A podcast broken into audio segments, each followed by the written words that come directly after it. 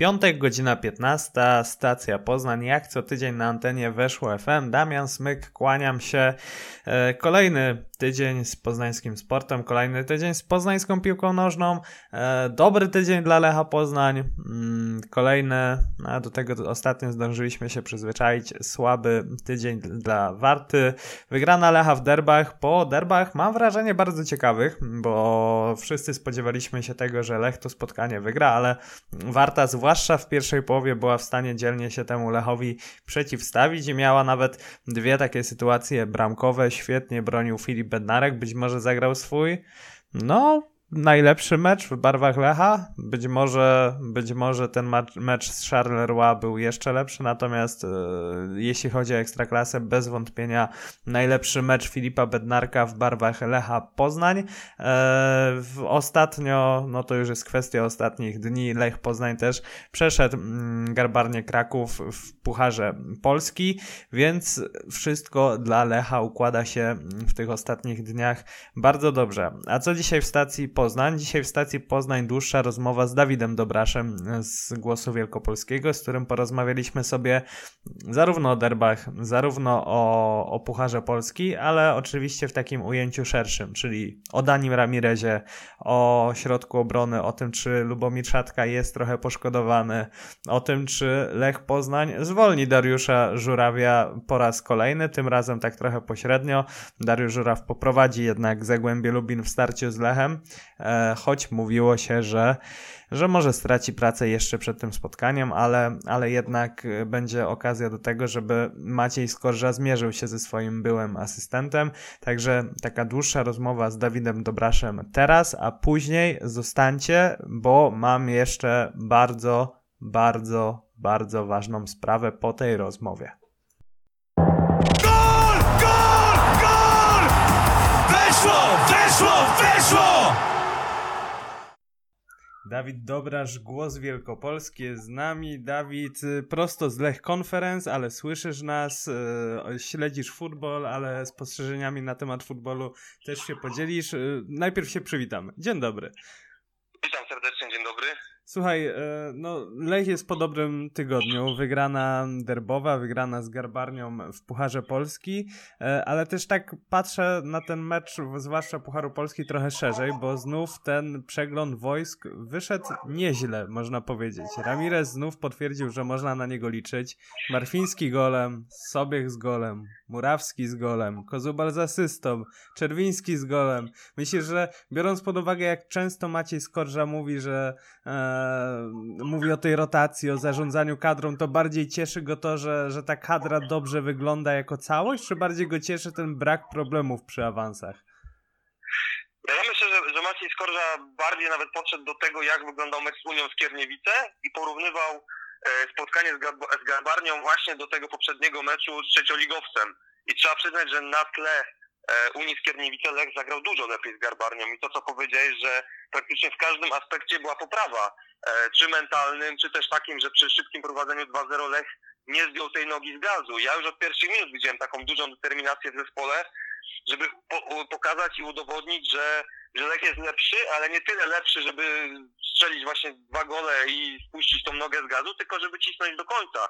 I ja myślę, że tutaj Maciej Skorża jest zadowolony na każdym froncie, bo i właśnie z tych bramek, i z dobrej postawy Sobiecha, i z tego, że Marknicki się dobrze zaprezentował, chociaż no, drobny uraz gdzieś tam zaliczył w końcówce, nie wiadomo, czy to może nie być jakiś taki łyżka dziegciu powiedzmy tutaj w tej beczce miodu po meczu z Garbarnią. No tutaj na Lech Conference miałem okazję spotkać Macieja Skorżę, też jest w dobrym humorze, także myślę, że przed meczem z Zagłębiem no lepszego rezultatu takiego jeszcze do zera, bo to też myślę trzeba podkreślić. E, no, no nie mogło być, tak? E, no wszystko w tym meczu zagrało. E, oby tylko mówię, no może gdzieś tam ta kontuzja Marfińskiego, nie wiemy co z Pereirą też, bo też dochodzą głosy, że może być różnie.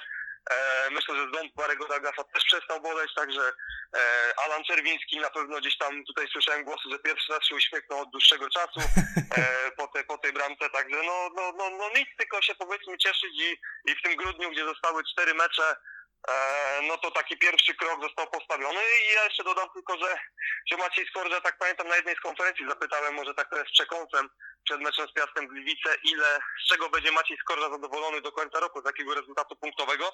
Powiedział 15 punktów awans Pucharze Polski, no 50% planu zostało wykonane, no i też przede wszystkim, że odpoczęli ci podstawowi zawodnicy, jak Joao Meral, e, Mikel Liszak, Jesper Kalsztrem, Jakub Kamiński, bo chyba też o to chodziło. No też jeszcze wspomnę o Bartku Mrożku, bo też kolejne czyste konto, pewny występ.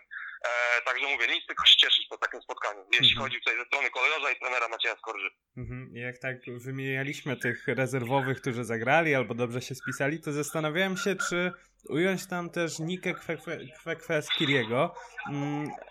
Czy to jednak jest gracz wyjściowej jedenastki? Bo jak ty patrzysz na te rywalizacje między Kwekwe a Tibą dzisiaj? No bo wiadomo, Tiba, Tiba z urazem, natomiast ja nie mam przekonania, że gdyby Tiba był teraz zdrowy, to, to Portugalczyk wygrywałby te rywalizacje.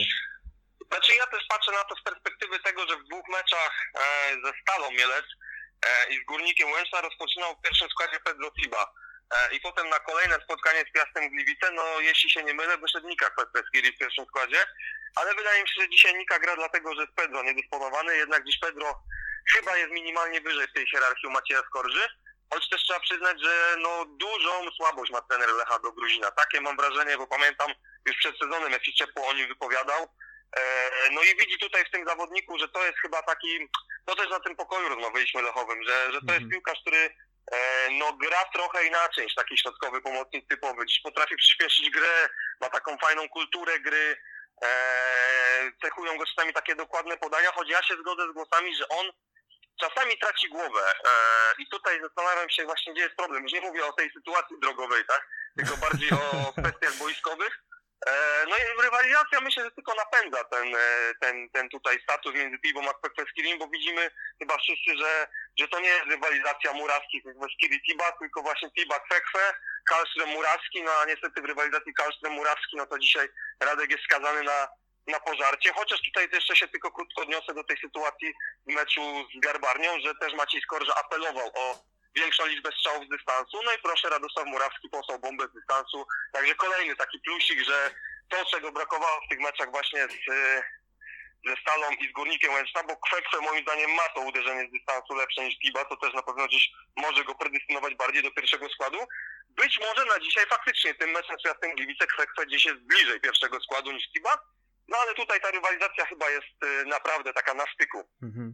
No, jak pamiętam, że zawsze jak oglądaliśmy te statystyki strzałów z dystansu Tiby, to tam padały rekordy, jeśli chodzi o Tak, no tak. pas. y, y, Tam chyba nawet pod 50 strzałów z dystansu w którym sezonie i zdaje się żadnego gola, jeśli chodzi o te, o te strzały z dystansu. Słuchaj, mm, jeżeli załóżmy sobie taki optymisty, optymistyczny scenariusz, jeśli Lech zdobędzie Puchar Polski, to czy będzie to Puchar Polski Daniego Ramireza? Bo jakbyśmy tak prześledzili sobie niemal wszystkie bramki w tej edycji Pucharu Polski, to właściwie na każdej z nich stempel stawiał Ramirez. Czy to asystą, czy golem, czy kluczowym podaniem, czy rozegraniem, e, czymkolwiek. E, to jest dzisiaj najlepszy rezerwowy w Ekstraklasie, jeśli chodzi o, o, o wszystkich rezerwowych. No to taka, taka odważna teza, ale myślę, że dużo w niej może być prawdy. Znaczy ja się też nad tym zastanawiałem, dlaczego Dani Ramirez tak fantastycznie wygląda w rozgrywkach pucharowych. No i mam takie dwie teorie. Pierwsza, e, no że są to jednak słabsi rywale, a Dani Ramirez nawet grając w LKS-ie Łódź gdzieś na poziomie Mhm. pierwszej ligi, czy, czy, czy gdzieś tam jak wchodził w LKS-ie Łódź, to na tle tych powiedzmy słabszych rywali wyglądał bardzo dobrze. Druga to jest taka, że on w pucharze nie ma rywalizacji o miejsce w składzie. Od razu jak jest mecz pucharowy, myślę, że Dani Ramirez wie, że wyjdzie na tej dziesiątce i on też pokazuje wtedy od siebie naprawdę pełnię umiejętności i mówię, dochodzi tutaj ten słabszy rywal też z drugiej strony. E, z trzeciej strony, że tak powiem, że też widzimy jak gra Joao Amaral, że to no dzisiaj on i Wilopes to są moim zdaniem dwóch najlepszych zawodników w lidze. I jeśli my porównujemy Daniego Ramireza do Joao Amarala, no to widzimy, że Amaral jest lepszy, ale porównując Ramireza do innych rozgrywających w lidze, no to ja też uważam, że Ramirez dzisiaj, no to 17-16 zespołów w lidze Ramirez gra wszystko od pierwszej do ostatniej minuty, tak? Samo jak było udarka Żurawia wcześniej, tak? Tak. Kiedy nie było Amarala w takiej formie, ale faktycznie gdyby Lech zdobył Puchar Polski, to myślę, że Dani Ramirez MVP powinien dostać nawet nie tyle za sam mecz finałowy, ale za wszystkie te rozgrywki, bo tak jak powiedziałeś, stawia stempel na każdym golu. No i też ten pressing nawet w meczu z Garbarnią, taki gdzieś tam, gdzie Garbarnia próbowała grać piłką, to no, zdziwiłem się takim podejściem, no ale okej, okay, chcą tak grać w każdym meczu, to trzeba też tam gdzieś tam pochwalić, ale fajnie, że Ramirez nacisnął i ta pierwsza bramka typowo to jest gdzieś jego, jego wypracowanie i chociaż gola nie strzelił w tym meczu, to też od nas w ocenę tutaj głosu Wielkopolskiego dostał najwyższą ocenę. I sobie to wcześniej sprawdzę, on za, za Unię Skierniewicę też dostał najwyższą ocenę, a za chyba z Częstochowa był albo też dostał najwyższą, albo miał z kimś po najwyższą, także no, no tutaj naprawdę pan piłkarz w tych rozgrywkach pucharowych i mi się wydaje właśnie, że przez to, że albo ma pewny plac, albo ci rywale są trochę słabsi, ale z drugiej strony porównywanie go do Amarala, no to jest taka wysoka poprzeczka, gdzie, gdzie on przegrywa te rywalizacje, ale w każdym innym klubie myślę, że żeby ją wygrywał. Mhm. No to, tak reasumując to wszystko, mam wrażenie, że Ramirez pokazuje, jak powinien wyglądać piłkarz z dwóch poziomów rozgrywkowych wyżej, czyli no jak on wychodzi na drugoligowców, to po prostu wygląda tak, jak powinien wyglądać ekstraklasowiec na tle zawodników z drugiej ligi. Dokładnie. Mnie w ogóle ekscytuje ta rywalizacja Ramireza z Amaralem. Uważam, że to jest jeden z ciekawszych, z ciekawszych historii teraz w Lecha. Ale słuchaj, patrzysz też sobie na rywalizację trójki stoperów o granie. Milić, Salamon, Salamon, Szatka, Szatka, Milić. E, jak ty byś to zestawiał? Czy czujesz, że Szatka w ostatnim czasie jest trochę poszkodowany tym wszystkim? E, no bo co do tego, że Lech ma najrówniej obsadzoną tę pozycję w Ekstraklasie, to chyba nie mamy, nie mamy wątpliwości, bo, bo jakbyśmy wybierali pewnie najlepszych, nie wiem, ośmiu stoperów, siedmiu stoperów, to znaleźliby się tam i Milic, i Salamon, i Szatka. Jak, jak tobie się podoba ta rywalizacja? Jak wygląda twoim zdaniem hierarchia? I, i mówię, czy, czy, czy czujesz, że ten Szatka trochę, trochę jest poszkodowany?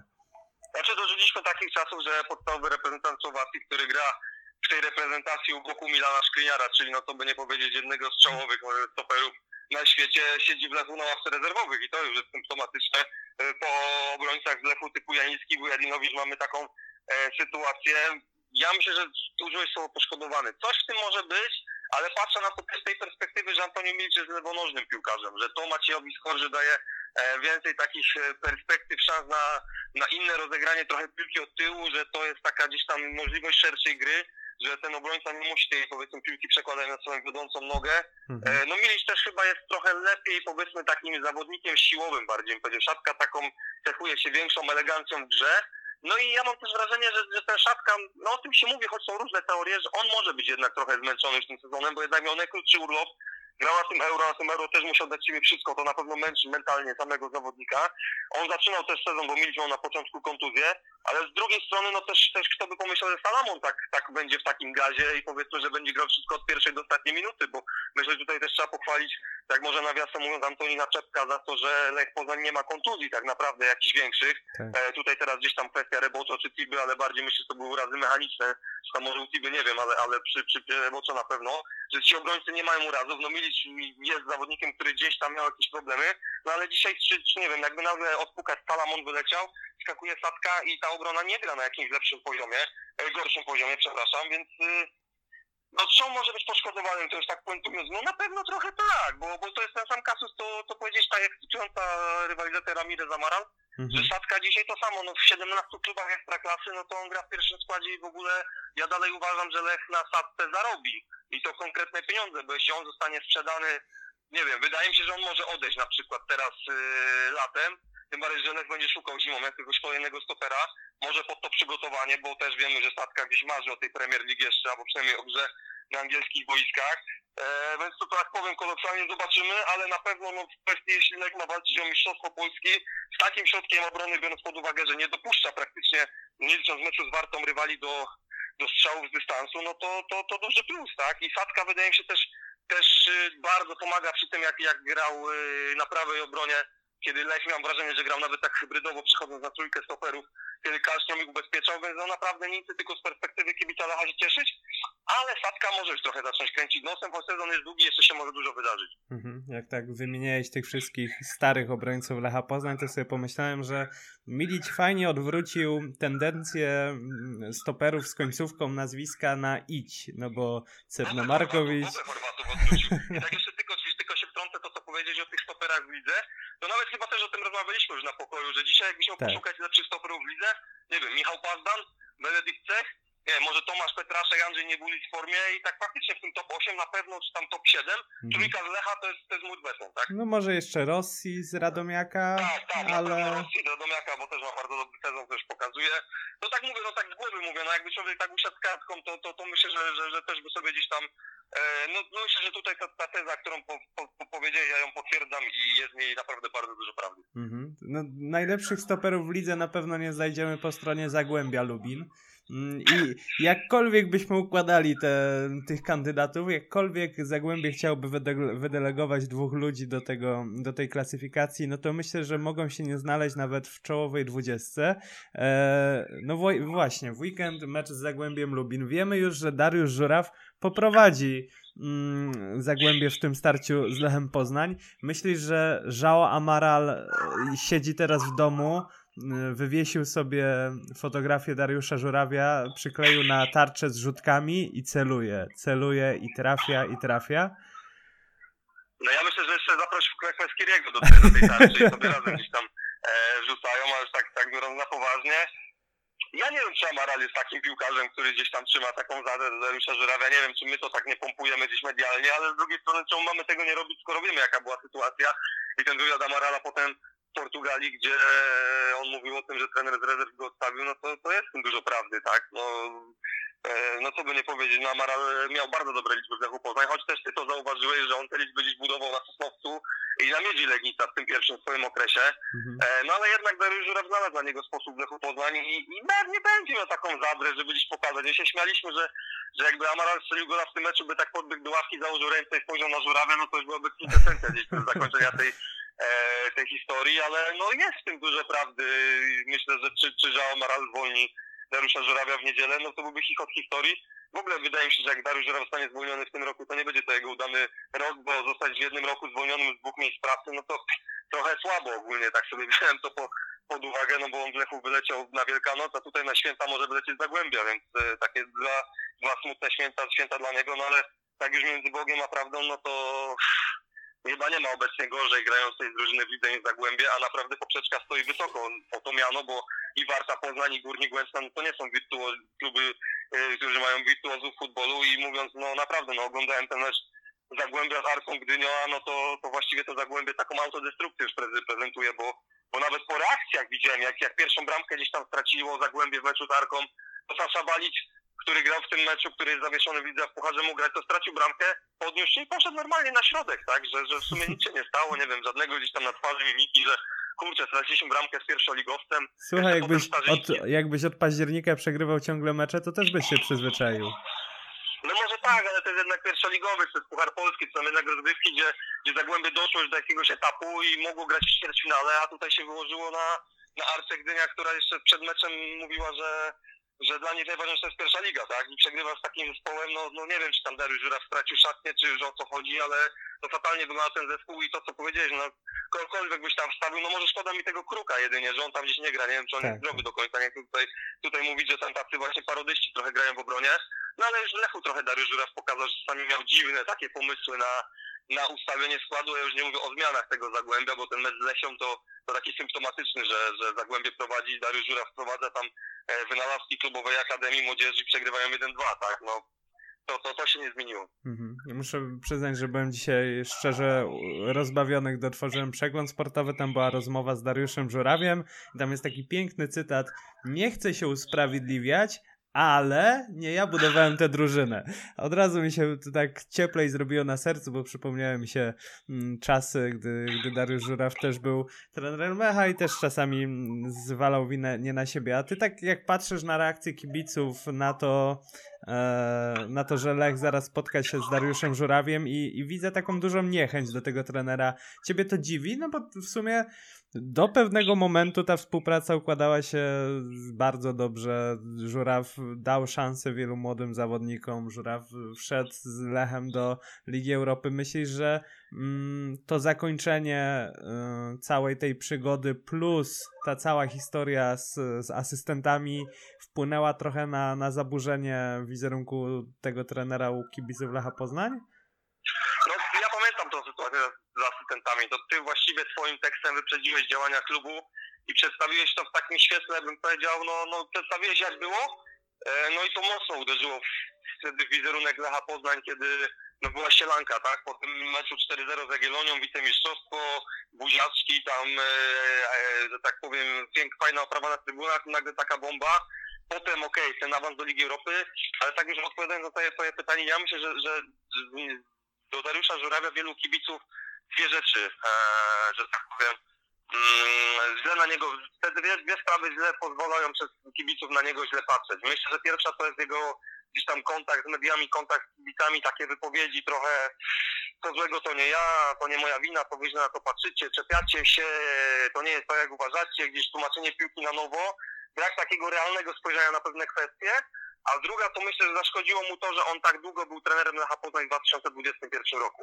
Mhm. Bo o ile miałem wrażenie, że Dariusz Żuraw na koniec 2020 roku wyglądał na bardzo zmęczonego człowieka, o tyle gdzieś ten po obozie w Turcji wyglądał takiego, jak który odzyskał energię, no ale nie oszukujmy się, ten obóz w Turcji to, to, to był to, totalnie zawalony. Tam jak, moim zdaniem to oni tam nie przepracowali nic, co mogli wtedy Lech mógł sprawić, że, że ta maszyna ruszy w lepszym kierunku.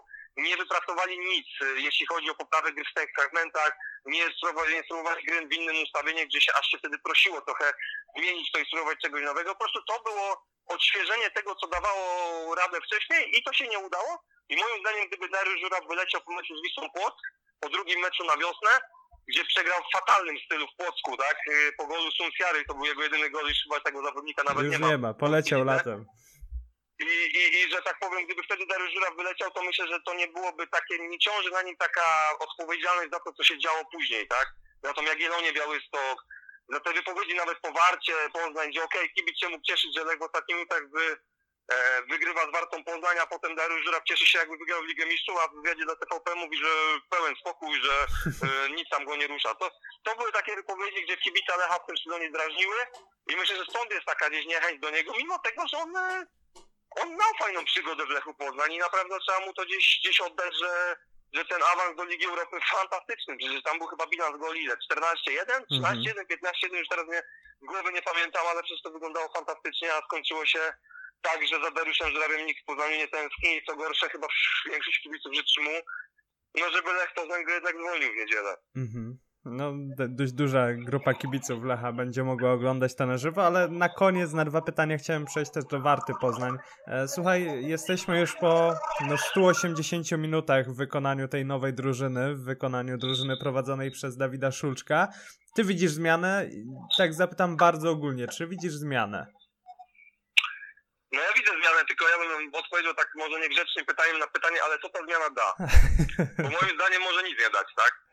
Widzę zmianę gdzieś tam pomysłu, widzę zmianę w ustawieniu, widzę takie nowe natchnienie drużyny, tylko co z tego, jak Warta może prezentować się fajnie, ciekawie dla oka, jak do końca roku nie zdobędzie, nie, no może punkt z Wisłą zdobędzie, ale po, przypomnijmy, że po meczu z Wisłą Kraków Warta gra e, dwa mecze wyjazd, do, nie, u siebie ze Śląskiem, i wyjazd na Pogoń Szczecin, tak? No, powiem tak, no co mówię, co z tego, że, że ja mam taką teorię, no co z tego, że to widać fajny pomysł, że Szulczek to jest naprawdę trener, którego jak gdzieś miałem okazję posłuchać, mówię, no fajnie analizuje, jest to na pewno ciekawe spojrzenie, no tylko co z tego? Jak moim zdaniem Warta nie ma wykonawców do tego, co chce grać Dawid Szulczek. No z Mario Rodriguezem, Gilanem Korynem, który gdzieś wiem, że zirytował pewną gdzieś swoją postawą w jednym z meczów e, Dawida Szulczka i też dlatego na derby nie wyszedł w pierwszym składzie, jeśli się nie mylę. E, no, no co z tego? No tak, tak ci odpowiem. No widzę coś lepiej, ale jeśli zimą Szulczek nie dostanie realnego transferu, bo na razie redak redaktor, przepraszam, dyrektor Mozyrko wprowadził dwóch gdzieś tam wynalazki jakiejś zagranicy i te wynalazki zostały szybko odpalone z tej warty, tak? I się po prostu zastanawiam, co z tego będzie na wiosnę, a w tym roku, no to mówię, ten mecz Wisłą jest ultra ważny dla, dla Warty Poznań, bo, bo, bo trzeba tą, w kontekście Warty trzeba tą Wisłę ściągnąć, zaprosić e, do gry o utrzymanie, a nie, że tak powiem, dać jej oddech i, i wypuścić, tym bardziej, że Wisła jest po meczu pucharowym, tak, widzę, okay. więc też gdzieś, gdzieś jest szansa, żeby żeby takiego rywala, może trochę podmęczonego u siebie, przełamać się w pewien sposób, bo Warta jest najgorszą drużyną u siebie w tym sezonie żeby się po prostu przełamać. Mhm. No ja tak podchodzę trochę do tej jesieni na zasadzie dogorywania warty, ale to dogorywanie to jest trochę, wiesz, jak jak latem, gdy odliczasz dni do urlopu. No w robocie jednak do końca musisz, musisz tę robotę wykonać i, i faktycznie to, co powiedziałeś, jeżeli Warta wygra z Wisłą Kraków, no to, to ta przewaga zrobi się już niewielka, bo, bo, bo tylko czteropunktowa, ale z kolei jeżeli Wisła wygra, to już ma 9 punktów przewagi i, i tu się trudno goni, e, ale patrzysz sobie na tę zimę nadchodzącą, patrzysz na to, że Warta sama nawet zapowiada wzmocnienia i ty wierzysz, że wiosną zobaczymy Wartę lepszą jakościowo, to znaczy, że wyciągniesz tę kartkę ze składem Warty i będziesz tam miał po prostu paru poważnych piłkarzy, czy, czy myślisz, że takie okienko jak to ostatnie zimowe już się nie powtórzy? Znaczy, to jest, to jest trudne pytanie. No, wydaje mi się, że, że kwestia tego typu, że że musi tam po prostu, muszą się poprawić transfery w mhm. Warcie, bo inaczej no to nie widzę tam w ogóle, nawet jak kartkę wyciągniesz. Znaczy, ja mam też taką teorię, że nie bardzo ma kto za ten klub umierać. Oczywiście czytałem szacunku dla Kieliby, dla Trałki, dla Lisa, dla Jakubowskiego, ale trochę ta drużyna straciła tożsamość i ja nie wiem, czy dzisiaj, jak taki Baku wchodził do tamtej szatni, no to on nawet mógł się trochę dziwnie czuć. W takiej szatni, gdzie swojskiej bandzie, takiej typowej, gdzie taka, to wszystko trochę inaczej wyglądało, a dzisiaj widzę tego Koryna, tego Zrelaka, tego Rodrigueza. Oczywiście nic im nie umując, ale dla mnie to gdzieś są zawodnicy, którzy tak, no, no oni za Wartę nie będą umierać, tak? Jeśli to pójdzie w innym, w jednym kierunku już, to, to, to będzie szło w jednym kierunku. Naprawdę, jeśli e, dyrektor Mozyrko no, no naprawdę jakiegoś kozaków nie ściągnie gdzieś przy niskim budżecie, przy niskich możliwościach, to ja nie wiem z czego szulce ma budować, bo można grać wysokim pressingiem, można gdzieś fajnie gdzieś przenosić piłki w sektory boiska, fajnie blokować te strefy z których Lech najczęściej asystuje, tak jak Derbach, no ale co z tego, jak na końcu, nie wiem, ktoś nie przykryje, ktoś w ofensywie nie potrafi zrobić driblingu, ktoś jak Relak zmarnuje taką setkę, gdzie się można za głowę chwycić, no to nic nie pomoże. Naprawdę, musiałoby się powtórzyć okienko, takie, że przyjdzie dwóch, trzech kozaków praktycznie do każdej, no może z wyjątkiem obrony, bo tam ja jeszcze jakoś mam wrażenie, że gdy to mhm. się poprawi, to przy tym potencjale, który jest, da się coś z tego zrobić, no ale w ofensywie to jest po prostu muszą, musi ktoś, musi ktoś przyjść. I tutaj tylko takie połączenie, dobra praca Szulczka zimą, oraz dobre transfery mogą pomóc, że Warta wygra, nie wiem, dwa, trzy mecze z rzędu i, i złapie oddech, ale to wszystko teraz zależy, co się wydarzy jeszcze do zimy, do, do, te trzy mecze co powiedzieć przed takim urlopem, bo no, jeśli z tego nic nie będzie, to, to, to naprawdę wiosną, mimo nawet transferów jakichś i to może być naprawdę ciężko, moim zdaniem Warcie troszkę ta drużyna straciła taką tożsamość Walczaka, e, która jeszcze była za Piotra Sporka i to, to mnie trochę może, może jako tutaj powiedzmy kibica poznańskiej piłki martwić. Mhm. No dobrze, Dawid, bardzo Ci dziękuję. Wracaj na Lech Conference, bo łączymy się akurat w trakcie Lech Conference. Będziesz chłonął wiedzę, na pewno przy następnych połączeniach będziesz już chętny jeszcze do tego, żeby się nią dzielić. Dawid Dobrasz, kierownik działu sportu w Głosie Wielkopolskim. Dawid, bardzo Ci dziękuję. Bardzo dziękuję, pozdrawiam, do usłyszenia. Weszło! Weszło! Weszło! I to by było na tyle, jeśli chodzi o rozmowę z Dawidem Dobraszem. Jak zwykle ciekawie, jak zwykle barwnie, jak zwykle dużo interesujących wniosków. A teraz rzecz bardzo ważna, o której wspomniałem na wstępie. Wchodzicie teraz na stronę siepomaga.pl slash, czyli ukośnik Wojciech i wspieracie zbiórkę na Wojtka Onsorgę. To jest wasza misja na dziś. E, Wojtek Onsorgę to wieloletni piłkarz Warty Poznań, wychowanek Warty Poznań. Wojtek widział pierwszą ligę, później drugą, trzecią, trzecią, drugą, pierwszą Gdyby nie urazy, to pewnie w tej warcie grałby do dziś. Później trochę, trochę się pokomplikowało, bo i, i, i Polonia, i Środa Wielkopolska, i Elana Toruń, ale, ale Wojtek przez wiele lat w warcie Poznań grał. Teraz y, zimą zeszłego roku trafił do rezerw Lecha Poznań, y, bo, bo Lech chciał po prostu kogoś doświadczonego, kogoś, kto już widział trochę, trochę piłki na tym szczeblu centralnym. Natomiast Wojtek od dłuższego, od kilku miesięcy w piłkę nie grał. E, no, nie grał z takiego poważnego powodu. Wojtka Onsorgę dotknęło paskudne świństwo, dotknął nowotwór złośliwy płata ciemieniowego, nowotwór nieoperacyjny i, i Wojtek zbiera na, na to, żeby tego, tego nowotwora tego raka po prostu się pozbyć. Wojtek bardzo dzielnie walczy. Jestem przekonany, że, że się nie podda, że trafi w ręce dobrych lekarzy. Zajmuje się nim innymi profesor Pawlaczyk z Lecha Poznań. Natomiast ten 3-centymetrowy guz e, no, no jest sprawą poważną i, i ta zbiórka idzie świetnie, bo w 2-3 dni mm, Wojtek zebrał no, blisko ćwierć miliona złotych.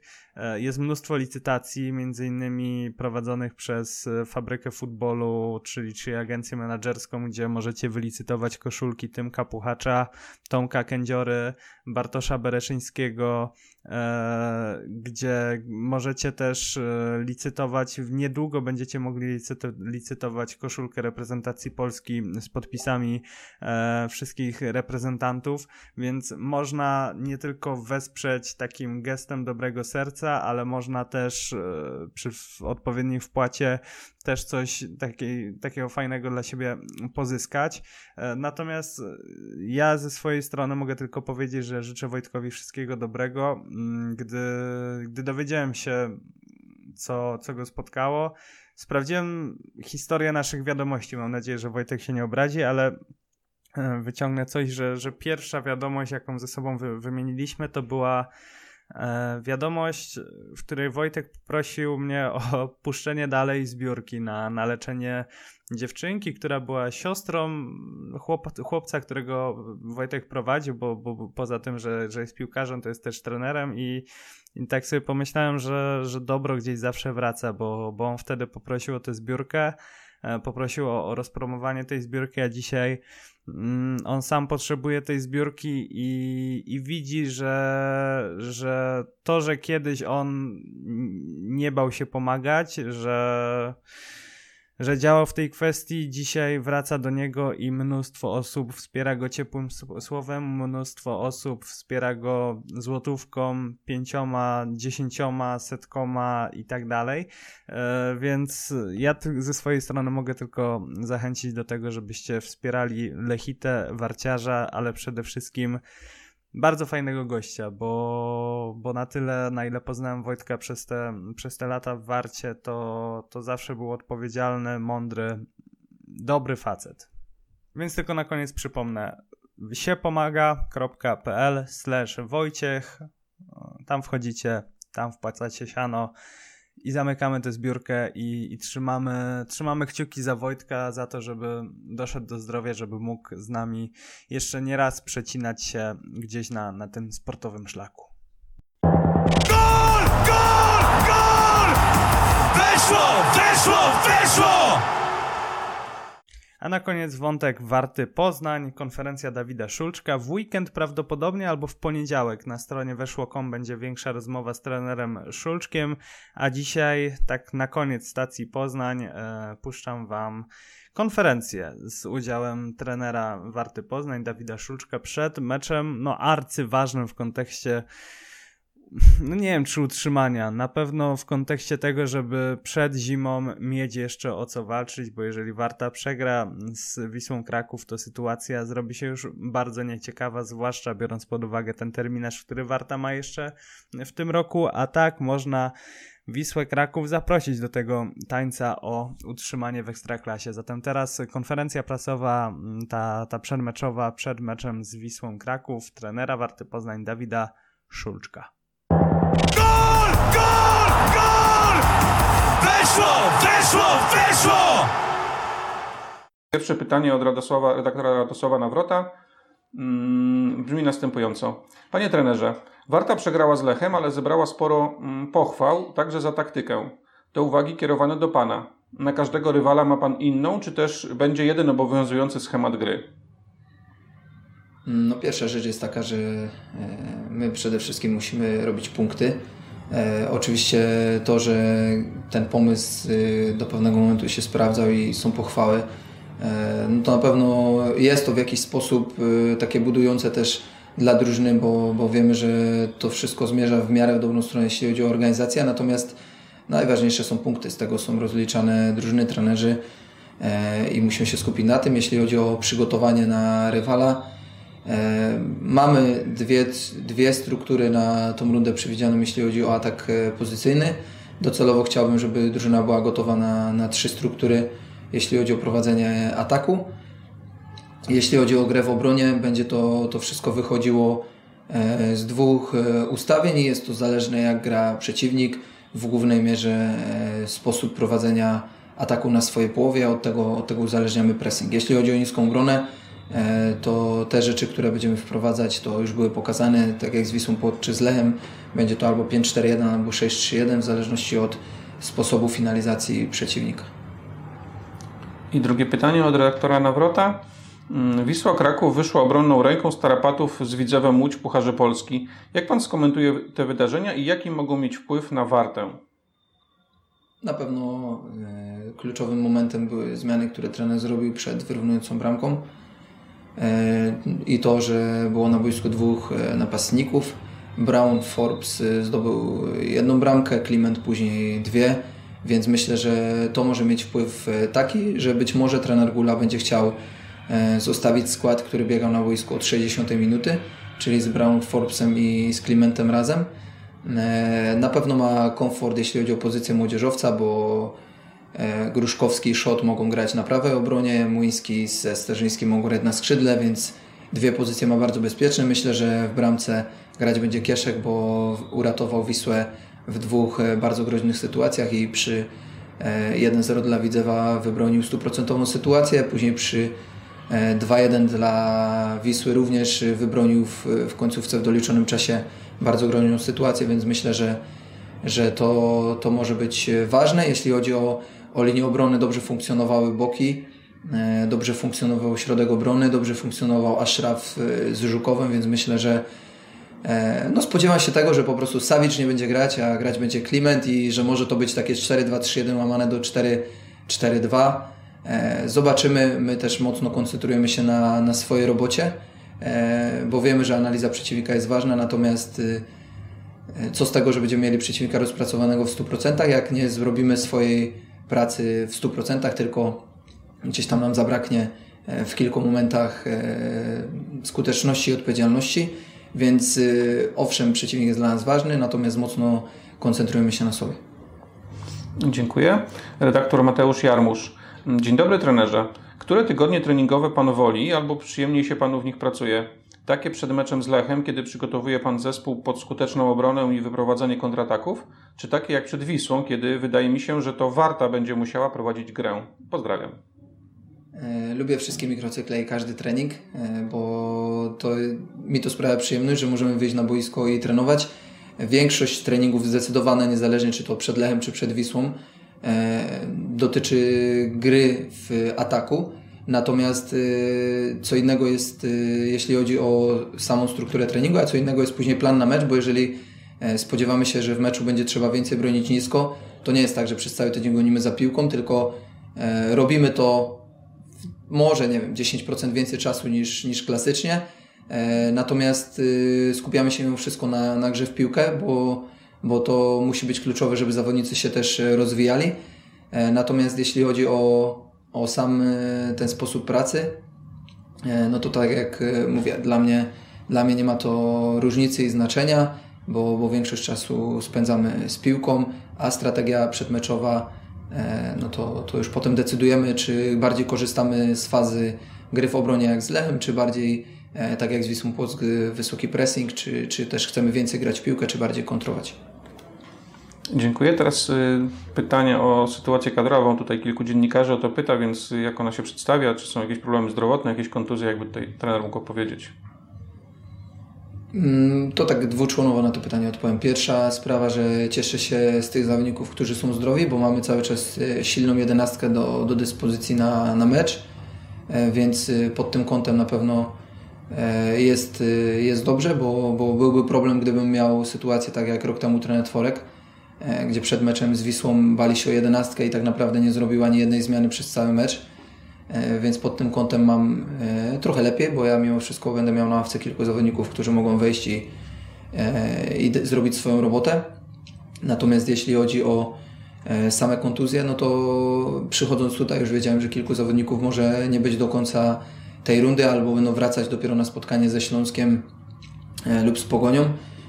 No i nie ukrywam, że wolałbym, żeby ta rywalizacja w treningu była większa, ale myślę, że nie ma na co, na co narzekać. Raczej patrzę i skupiam się na tych zawodnikach zdrowych, żeby oni wyglądali jak najlepiej z Wisłą. Co do, co do ubytków, to wiadomo, że Jason Papu e, pauzuje za cztery żółte kartki. Jeśli chodzi o pozostałych zawodników, mamy jeszcze e, jedną kontuzję skrzydłowego, e, więc poważnie rozważam grę e, dwójką napastników e, i można powiedzieć, że e, rezygnację z pozycji skrzydłowych na ten mecz. Dziękuję. Redaktor Dawid Dobrosz. Dzień dobry trenerze.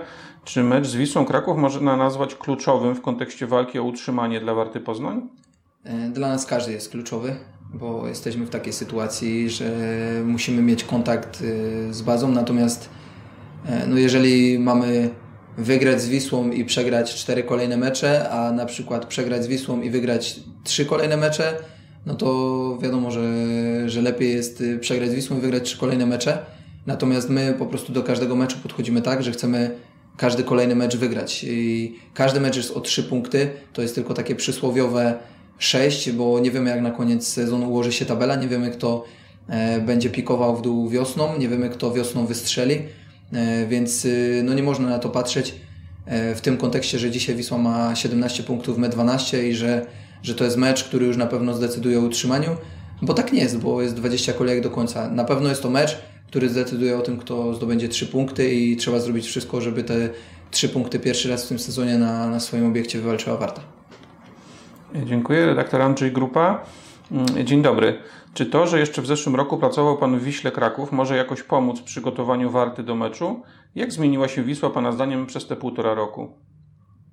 Na pewno może pomóc to, że znam część e, zawodników, e, sporą część e, ludzi zarządzających kadry trenerskiej członków sztabu. Natomiast no jest mimo wszystko chyba więcej niż połowa nowych zawodników.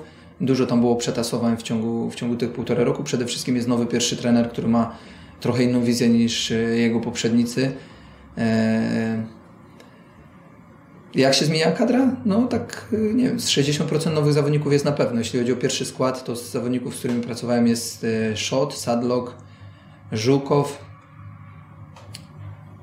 i chyba z tych zawodników, którzy w ostatnim czasie występowali, e, to chyba, chyba wszyscy. Natomiast y, no nie ukrywam, że jest mi trochę łatwiej niż z innymi rywalami, bo, bo wiem też jaki klimat jest y, w Wiśle. Mam nadzieję, że to, że to też dołoży taką małą cegiełkę, że, że znam Wisłę e, i pomoże nam zdobyć trzy punkty.